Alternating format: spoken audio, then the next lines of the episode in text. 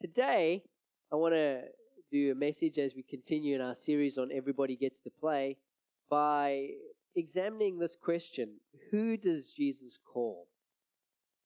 And the short answer to that, of course, is everyone, from the youth, from the youngest of us, to the oldest of us. Now, here at the Vineyard, we aren't in the business of entertaining people to put derrieres on seats. We're not interested in being the church with the best show in town. We're not interested in being the best at this or the best at that. You know, it's nice to be really good at things. It's good to be excellent. You know, it's always good to go after those things. But we're not interested in competing with other churches. You know, often when we talk amongst ourselves, I'm going to start changing this language in our church. But sometimes we'll say, we'll ask the question, or people ask me the question, you know, what, what is it about the vineyard? What, what makes the vineyard different from all the other churches? And sometimes when we ask the question that way, there's this connotation of, well, what makes us better? And that's actually the wrong question to ask, isn't it? And so we have to think about our language sometimes when we're asking certain questions. And so I've been mulling this over for weeks and weeks because as I've been trying to answer that question, I have, I've not enjoyed trying to answer that question. I don't think it's the right question to answer. The question should be, what does the vineyard bring to the table? What flavor do we bring to the stew of all the churches that God has on this earth? What is it that we contribute to the life of the greater church? In other words, how do we make the greater church better? You know, what flavor do we bring? And that's a much better question to ask. And so that's kind of what I've been thinking about. And one of those things is this, is that we're in the business of building disciples. Disciples who can feed themselves, disciples who can criticize themselves, disciples who grow and listen to the voice of the Holy Spirit in their lives and respond to it. You know, and uh, that sounds really nice and easy, doesn't it? But it's actually very difficult because as human beings, we're predisposed towards pride. We're predisposed towards looking at our own interests, doing our own thing, and going on our own journey. We don't want to say no to ourselves. We don't want to criticize ourselves because, well, there's enough of that out there. And so to be a disciple is very challenging because you have to look in the mirror every once in a while and go, what, what do you need to sort out in your own life? And we don't like to ask those questions. But, you know, we're trying to be disciples, so we'll get there. We'll get there in the end. You know, Ephesians 4 11 to 13 says this. It'll come up on the screen. It goes, So Christ himself gave apostles, the prophets, the evangelists, the pastors, and teachers to equip his people for works of service, so that the body of Christ may be built up until we reach all unity in the faith and in the knowledge of the Son of God and become mature, attaining to the whole measure of the fullness of Christ. You go to a lot of charismatic churches, you know, we sometimes make this mistake in charismatic churches that we get these people with these giftings, you know, people who have an apostle, uh, apostle type of gift. That means they're very good at planting churches and setting off church motions and stuff like that. People who are, sorry, prophetic, evangelists, pastors, and teachers. And once we have those kind of, we call that the fivefold ministry in some charismatic circles. Once we have people we have the fivefold ministry present, those people do everything. And everybody watches in awe, you know. And that's kind of the, ten, the temptation that charismatic churches have. But that's not why those offices, let's call them offices, exist. They exist to equip the saints. So the saints go out and, as we call it in the vineyard, do the stuff. And part of the vineyard's call to the wider church is to remind everybody hey, everybody gets to play, everybody gets to do the stuff. And people like me, our job is to try and equip people and release them into it. And so we recognize that average Christians of all shapes and sizes are welcomed to do the works of the kingdom with Jesus. All of you are in the business of ministering the kingdom of God to this earth and into the lives of other people. And so we're going to explore that a little today. So just pray with me before we get to our next reading. Father in heaven, thank you so much that you invite us to come into this thing that you're doing, that faith isn't a spectator sport that you are wanting to reach out to the world, but you're not content to do it by yourself. You want to do it with us. You want, to, you want us to be partners in this new work that you're doing and recreating things. So, Lord, as we examine this today, I pray you would speak to each one of us. Lord, we open our hearts to you. Would you come and encourage us? Would you come and convict us? Would you come and challenge us? Lord, would you help us to leave with something today something that we, we know we can go out and, and, and do with. Change us and shape us, Lord, to be the disciples you want us to be. And guide my words this morning. And we pray. Amen. You can open up to Matthew chapter 25, and uh, we'll be reading from uh, one of Jesus' stories what he has to say.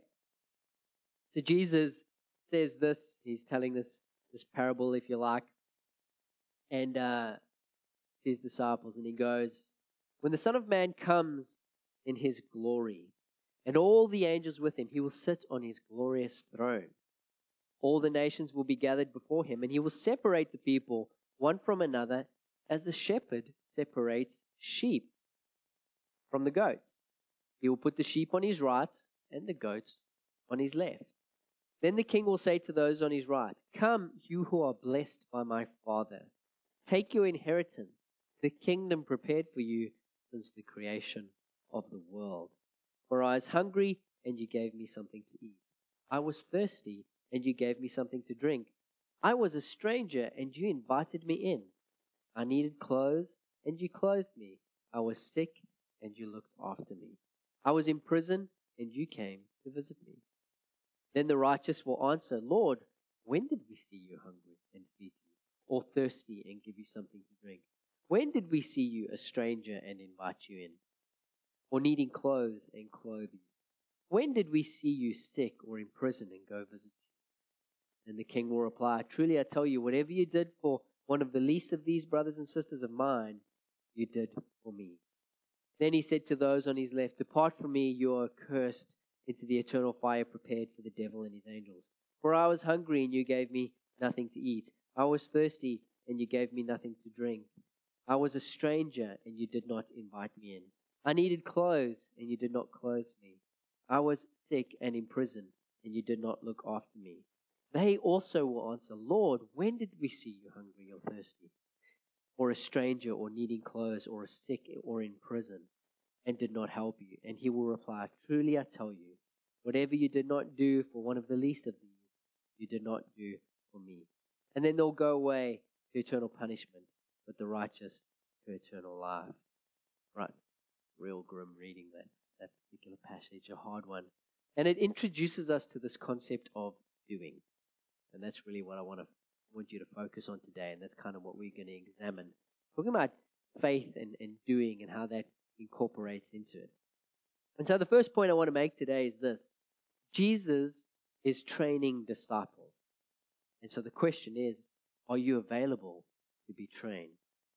You know, we live in what some people describe as the post postmodern age.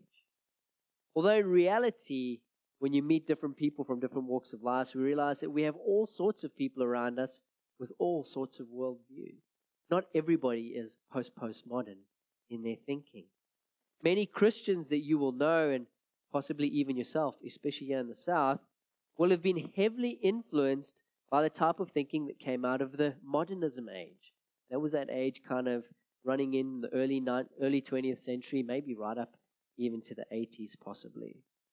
And it was an age that was all about facts. It was all about what you could prove to be true. It was the scientific age. You know, if you can't measure it, if you can't prove it, it's not real. And so Christians of that generation spent a lot of time trying to prove that God existed. You know, Josh McDowell with Evidence Demands a Verdict was a very popular book amongst evangelical Christians at that time. It was all about proof. Prove that God is real. Prove that Jesus died and rose from the dead. Everything was about proof, proof, proof. Now, in the post postmodern age, if you talk to people, nobody really cares about facts. Have you noticed that? Just watch the news. Nobody cares about facts. They really care about feeling. But this is the way I feel. This is my reality. Therefore, that's how I feel. That's how it must be. We live in a very peculiar age now. But many people you know and many Christians you might be friends with are still living back in the modernist age. So when they talk to people, you'll notice they're trying to prove things all the time trying to prove truth, trying to do all this kind of stuff. And so the thought patterns of modernism have influenced the way we do Christianity quite a lot, and to the point that it told us that faith had mostly to do with what we believe. It was all cognitive. Hence the practice of just going to a meeting and there being an appeal, and you basically go forward You believe and you say the prayer, and you go, you're done. You're saved. You're in. And then you go back to doing what you did last Monday because you've said the prayer, you're saved now, sanctified, boom. So, you know, go party hard till Jesus gets back because I'm all forgiven. And so that's where that thinking comes from. That thinking comes from the modern age. It was all about belief. As long as you believe in your heart and testify with your mouth that Jesus is Lord, bang, you're in. Therefore, let the party begin. You know, let's go. And so you see this thinking from a previous age still affecting people to a great deal. But it still begs the question did Jesus really train his disciples to primarily just believe things, or did he train them to do things? What does Jesus train his church to do? You know, you just have to take one read through, say, the book of Matthew, for example, and it quickly tells you that belief and truth are actually really important. So the folk in the modernist age had something. Belief and truth are important. There is an ultimate truth. Our society doesn't like that kind of claim, but there's an ultimate truth. You either know it or you don't. You know, and most of us should be seeking it. Will we ever find all of it 100% true? Maybe not. But there is an ultimate truth. But, there's a big but. But when it comes to faith, when it comes to living a life with Jesus, comes to being an authentic follower of Jesus, a living faith is revealed largely by what you do. You know, psychologists all over the world will say this thing. They'll say, I can tell what you believe by what you do. Don't tell me what you believe, I'll figure it out by what you do. Does what you do show that you believe in Jesus? Does show you what you do show that you're you're somebody seeking to live life in humility and you're seeking to love others as you love yourself? Or does what you do reveal that you love yourself more than you love others? Which means you believe something else. You buy into the individualistic, secular viewpoint that we live in here in America that you look after number one. You know, it's about getting yourself ahead. It's about being where you need to be. It's about getting what is yours. You know, this is the society we live in. And it affects the church all the time. You know, I go to pastor conferences all the time. And half the time, most of us spend, spend there. Most of us have to you know, repent of trying to make our church the best church in town. And why? Because we want to be the best pastor in town.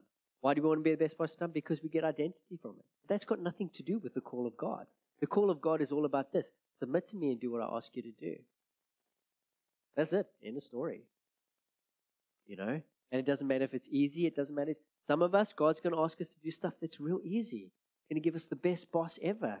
Submitting to that boss is going to be so good because, you know, like, we'll walk and say, I'm having a difficult day. Like, take the afternoon off. Like, so awesome.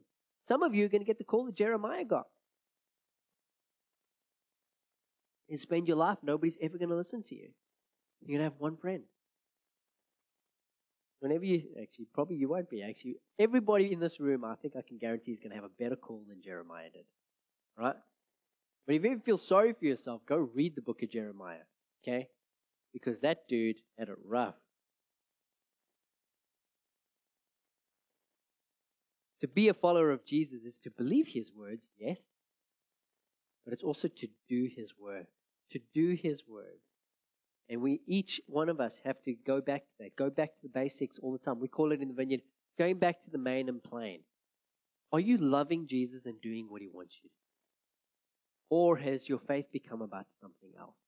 There's lots of things. I mean, like, you know, at, at a meeting this week with a couple of guys in church, and we're talking about Christian philosophy. You know, it's all up in the head stuff, and it's good. It's good stuff. I enjoy it. It's like you know, talking about different denominations and the way they think. It's it's all fun, right? And there's nothing wrong with it. But there has to come a point where you stop talking philosophy and actually go do something. You know, and so you know that's what we do. We we talk. We have our little meeting on a whatever Tuesday night, have fun, talk about stuff, and then we go back to real life where we have to go actually walk the walk and do the stuff that Jesus wants us to do. So, what did Jesus do? Let's have a look at that. You know, in his message to Cornelius, Peter, as he's preaching to them, he summarizes what Jesus is saying, and he says to them, and it's not going to come up here, so just listen. It goes in Acts 10, verse 37, it goes, You know what has happened throughout the province of Judea. He's talking to Cornelius, the Roman centurion, and his family. He goes, beginning in Galilee after the baptism that John preached, how God anointed Jesus of Nazareth with the Holy Spirit and with power, and how he went around doing good, okay, not just miracles, but doing good and healing those who were under the power of the devil because God was with him. And so, this doing good things seems to be pretty important. And so, as you go through the New Testament, you'll notice that Jesus did a bunch of things. Number one, he welcomed, he healed, he discipled, and he commissioned. So, he welcomed the sinners, those who were doing things that he disapproved of. But he welcomed them nonetheless. He didn't let what they were doing get in the way of relationship. This is the problem we have here in America today, by the way, is we let what people believe and we let what people do hamper relationship. You just have to look at politics, and that shows you exactly how it's going. You know, we judge people by what they do, but we also judge their worth by what they do, and that's the mistake we make. Because their worth is intrinsic. God gives a person worth. What they do is just what they do. And so Jesus welcomed the sinner and he invited them to put on righteous, righteousness. He said, Hey, come, come follow me. Turn away from that stuff. Follow me, and I will give you life in all its fullness. He healed those in pain. He used miracles. Obviously, we see that all over the place. But he also healed people by breaking social taboos that were causing all sorts of other types of bondage and pain to people. You know, his treatment of women is a prime example of that. You just go look through the Gospels, look at how Jesus treated women. It was pretty revolutionary for rabbis of his time. And then he discipled these followers to look at and see the world through his eyes and to imitate him in how they ministered to others. So, you know, he teaches the disciples all the time, teaching them things, teaching them things about the kingdom, so that they would begin to get get it and understand it so that when he ascended to the Father, they would go do the same things, the same type of good, you know, taking risks and trying to do the same type of miracles. And then that leads me to his final thing. He finally commissioned those disciples to go and spread the message, to do his works, and to teach and train others to do the same. As I prayed earlier, being a follower of Jesus is not a spectator sport. You know, there's a room for that kind of thing. There's a couple of churches here in town who they set themselves up to do a great show, and you can go there and you can be really impressed by what they do. You go in as you're going in, the band's playing U2 songs, and they're not just playing a U2 song, they're killing it.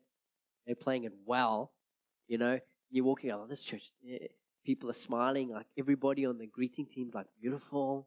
You're like, wow, people in this church are like good looking, you know, and you walk in, the pastor's like way slicker than I am. He's like, all his trousers are skinny jeans, you know, and he's like, he's, he's ripped, you know, you know, it's not like I hit the gym once a week. This guy's hitting the gym seven days a week. And, uh, you know, it's like, you know, it's glamorous, you know, and the, and the show goes and the worship's amazing. The preaching comes up and they're like, wow, you're blown away. But you look around and everybody's just watching. It's like a spectator sport. Now, there's room for that because there's one or two churches they set themselves up to get the lost in. So that people who don't know Jesus can come and hear the gospel for the first time. So there, there, there's a space for it. But eventually, those people who begin to follow Jesus should not continue spectating. They've got to get up and begin to seek and say, hey, what can I do with my giftings in this life that's going to start looking like the type of things Jesus would have done? How can I go out and be a shining light? And so there comes a time where you have to ask yourself the question as a disciple Are you ready to join the team? You know, are you ready to join the Jesus revolution? What is the revolution? The revolution is this Jesus has come to usher in the kingdom of God. He's come to bring the kingdom of God into this earth, and he invites his followers to extend that kingdom to the lives of other people and to show them basically what God looks like, what the goodness of God is, even, even amidst this hard life that we live, you know?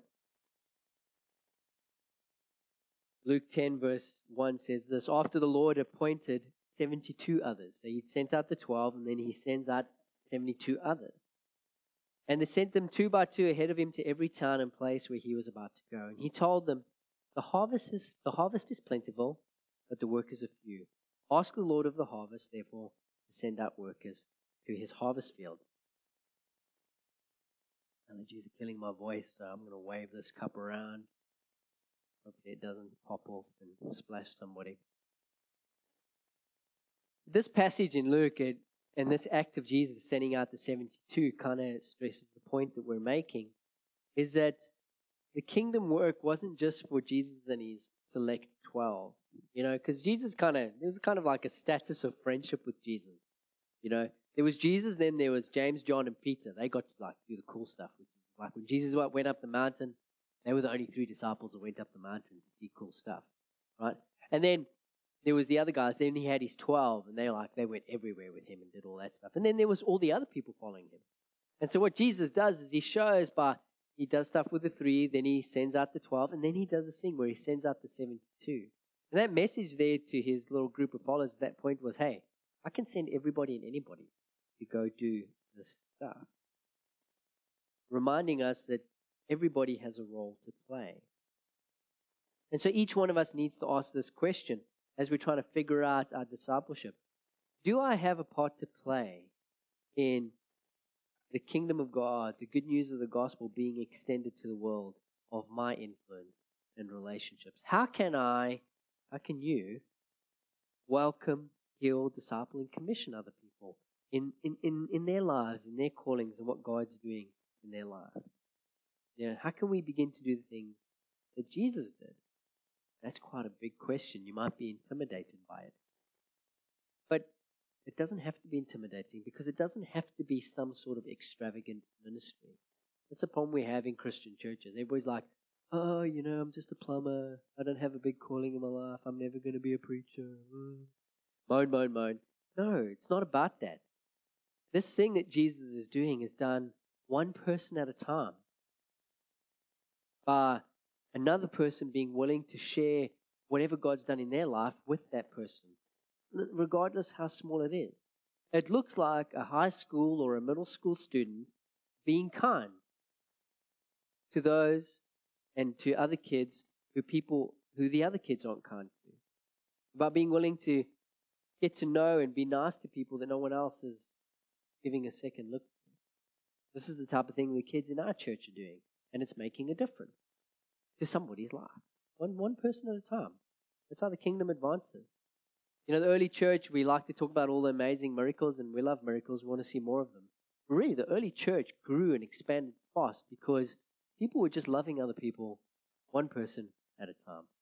They were loving them like they loved themselves. They gave them honor, like we spoke about last week. If you missed that, you can go catch up online with it. They honored other people, regardless of whether they came up to their standard or not.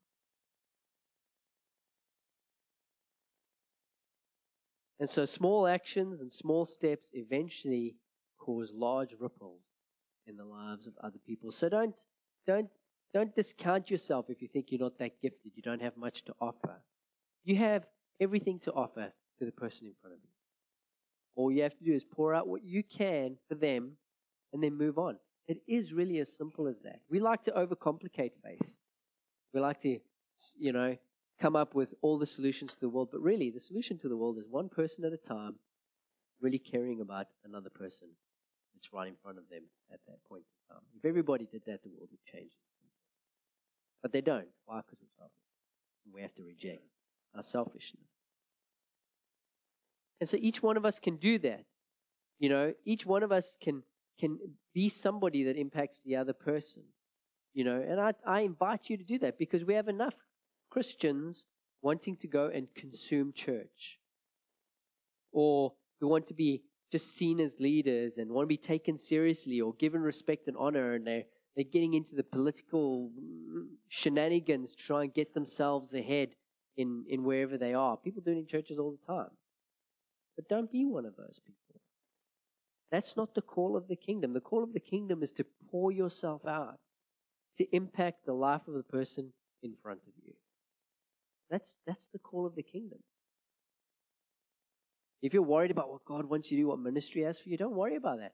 Just do whatever you can for the person in front of you, and God will direct your path to where it needs to go. Don't use the person in front of you to lift yourself so that you can get ahead. Just ask yourself that. Have you done that this week? Did I use somebody else so that I could get ahead? Or am I pouring myself out for others so that they can get ahead? Because how you sow is how you go. I like that. I just made that up right there. Probably heard it somewhere else and stole it. But how you sow is how you go. Think about that. Think about anything that you're doing. You know, you, you got a difficult situation. How are you responding to that situation? How you sow is how you go. Because how you respond to that situation is probably how other people are going to respond to you in the future. You know, you got to, whatever it is, you apply to your thing. But how you sow is how you go. Treat the people around you the way you want to be treated if you were them. Because if you don't, you know, that's going to come back to you. You know, the Hindus call it karma. We don't call it that. We call it you reap what you sow. So how you sow is how you go. But remember that. Just begin to weave that into your everyday life. Ask yourself at night time when you go to bed, hey, did I sow as I hope to reap today? Or did I not? And if you didn't, look yourself in the mirror and say, okay, do better tomorrow. And forgive yourself, but do better tomorrow. And if you have to go back and fix some stuff, go back and fix it. But ask yourself that question every day. You continue to do that, you'll find that you'll begin, continue to, you'll start to check yourself when you're engaging with other people. And instead of seeing them as, an, as, as someone who is in opposition to you, someone stopping you from getting to where you need to be, you'll stop and go, wait a minute, what do I need to be for this person right now so that they can get to where they need to be? you begin to sow into the lives of other people like that, and God is going to sow into you. But if you don't, if you're just trying to get yourself ahead all the time, God's not going to let you get there. God's not stupid. He's looking to get people into places that who, who will who will invite him in, who will let him use them. You know? And so that's that's what we each have to be, you know. I have to challenge myself that all the time. You know, I've got how many kids do we have? Twelve? Like five, five kids. I, lose count. I don't even know when their birthdays are anymore. There's too many of them. I keep look, I keep doing stuff in my house, but it's the same thing each day, and I, it, it comes as close to home. Yeah, we all talk about oh, it's other people's how we treat other people, right? It's not about that. You know, often my kids want want to do something. They want to go somewhere. They want to want to watch something on TV, and all of it is getting in my way. Right? And I get frustrated at them. Don't, don't, don't agree with this, kids. I get frustrated with them and I, I, and I, and I, and I snap at them and I say no to them when I don't need to say no. And I get frustrated. Why do I get frustrated? Because they're in my way. No offense. Because I, I want to sit down and I want to watch a bit of rugby or I want to sit down and have a cup of tea. I just want to chill. Someone's asking me to do something and, you know, and then you do the, the secret thing that you know, you love your wife, your wife loves you, but each of you does it. Go ask, go, go ask your dad. Go ask your mom. and then we start texting each other. I sent them to ask you. I don't want to deal with this right now. And so we get frustrated with them. And so I, I, we sow selfishness into them. Because they see us getting frustrated and snapping at them and telling, oh, just leave me alone. I'll, I'll deal with it later. And so what, and, and I get to the end of the day and I look at the mirror and I'm like, man, I've got to worry about my son doing that to his kids one day. You know? Because, you know, and so the challenge is it's not just me preaching at you, it's me preaching at me. We, we've got to think about what we're sowing to other people, to our families, one another here at church. What are you communicating by your behavior? And is God happy with it? And are you, as someone who's trying to follow God, are you really serious about trying to please Him?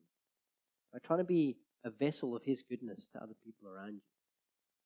And uh, you'll find each one of you here will look in the mirror when you ask that question. You'll say, no, no, no, not really. Maybe 40%. I'm 40% into what God wants. But the challenge as the disciples to get that up to 50%, then up to 60, then up to 70. Hey, maybe one day you might actually have a day where it's 100. Then you wake up the next day and you mess it up and go back to 95. But the journey of disciple is trying to get into, trying to get to that. It's not about being the holier and holier. It's about just being more of a person who says yes to Jesus all the time. Right. I've gone off script long enough. Where am I? Somewhere around here. So it's in the giving that you receive from God. Right? It is in submitting that God lifts you up. It is in honoring others that God honors you. And it's in saying no to yourself that you find God giving you his yes. Sometimes. Sometimes God gives you the desire of your heart, so you get the yes and the yes. And that's cool. So, including, so con- in concluding, when the verse that we read today says to equip his people works of service so that the body of Christ may be built up, who is, it, who is excluded from that invitation? What age? What ethnic background? What man? What woman? Well, the answer is none of us are excluded. We all get to play. We're all called to do the stuff of the kingdom. And it's how we treat one another. Every once in a while, we'll pray for someone and we'll get something really cool. Maybe even like a real bona fide miracle. Who does Jesus call? He calls you. Why doesn't the band come on up and let's uh, move to ministry time?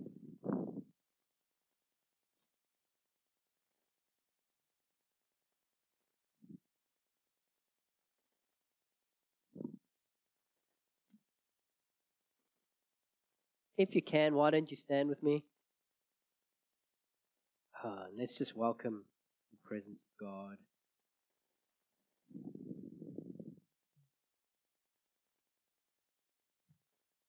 Oh, Holy Spirit, would you just come and settle in the room and just bring the ministry of the Father to us?